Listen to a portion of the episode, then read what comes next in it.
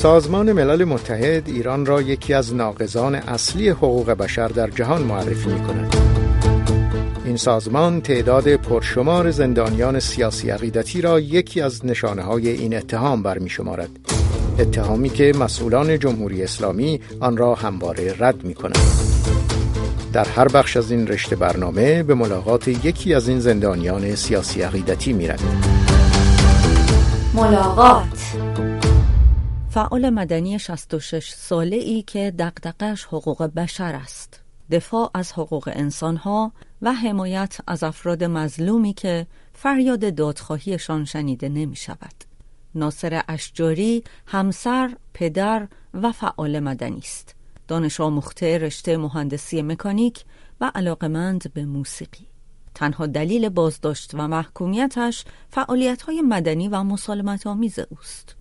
او در همه سالهای گذشته همدم و همراه خانواده های زندانیان سیاسی بوده و منتقد سرکوب اعتراض های سالهای اخیر.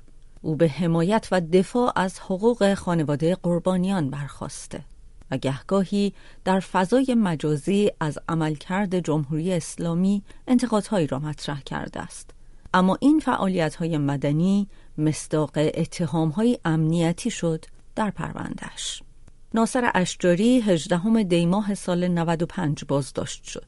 او یک ماه و نیم در بند 209 زندان اوین محبوس بود و تحت بازجویی. نهایتا دوم اسفند ماه همان سال به قید وسیقه آزاد شد.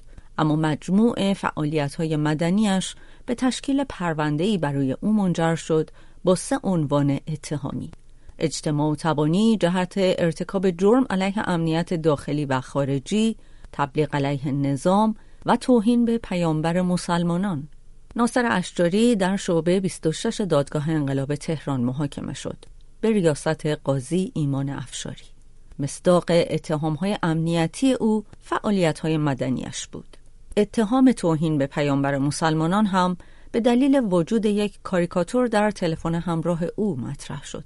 کاریکاتوری که از سوی شخصی دیگر ارسال شده و در حافظه تلفن همراه او باقی مانده بود. این فعال مدنی در شعبه 26 دادگاه انقلاب تهران از اتهام توهین به پیامبر مسلمانان تبرئه شد اما برای دو اتهام دیگرش به شش ماه زندان محکوم شد. حکمی که با امضای قاضی زرگر عینا به تایید شعبه 36 دادگاه تجدید نظر استان تهران رسید. حکم شش ماه زندان ناصر اشجاری به اجرای احکام رفته و هر لحظه ممکن است اجرا شود.